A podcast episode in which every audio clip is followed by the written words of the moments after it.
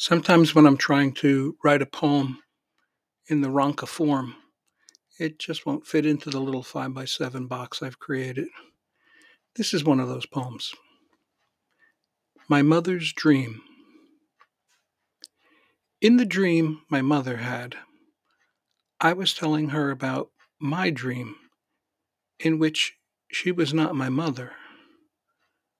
I don't know where you got that idea, she said, but get it out of your head right now.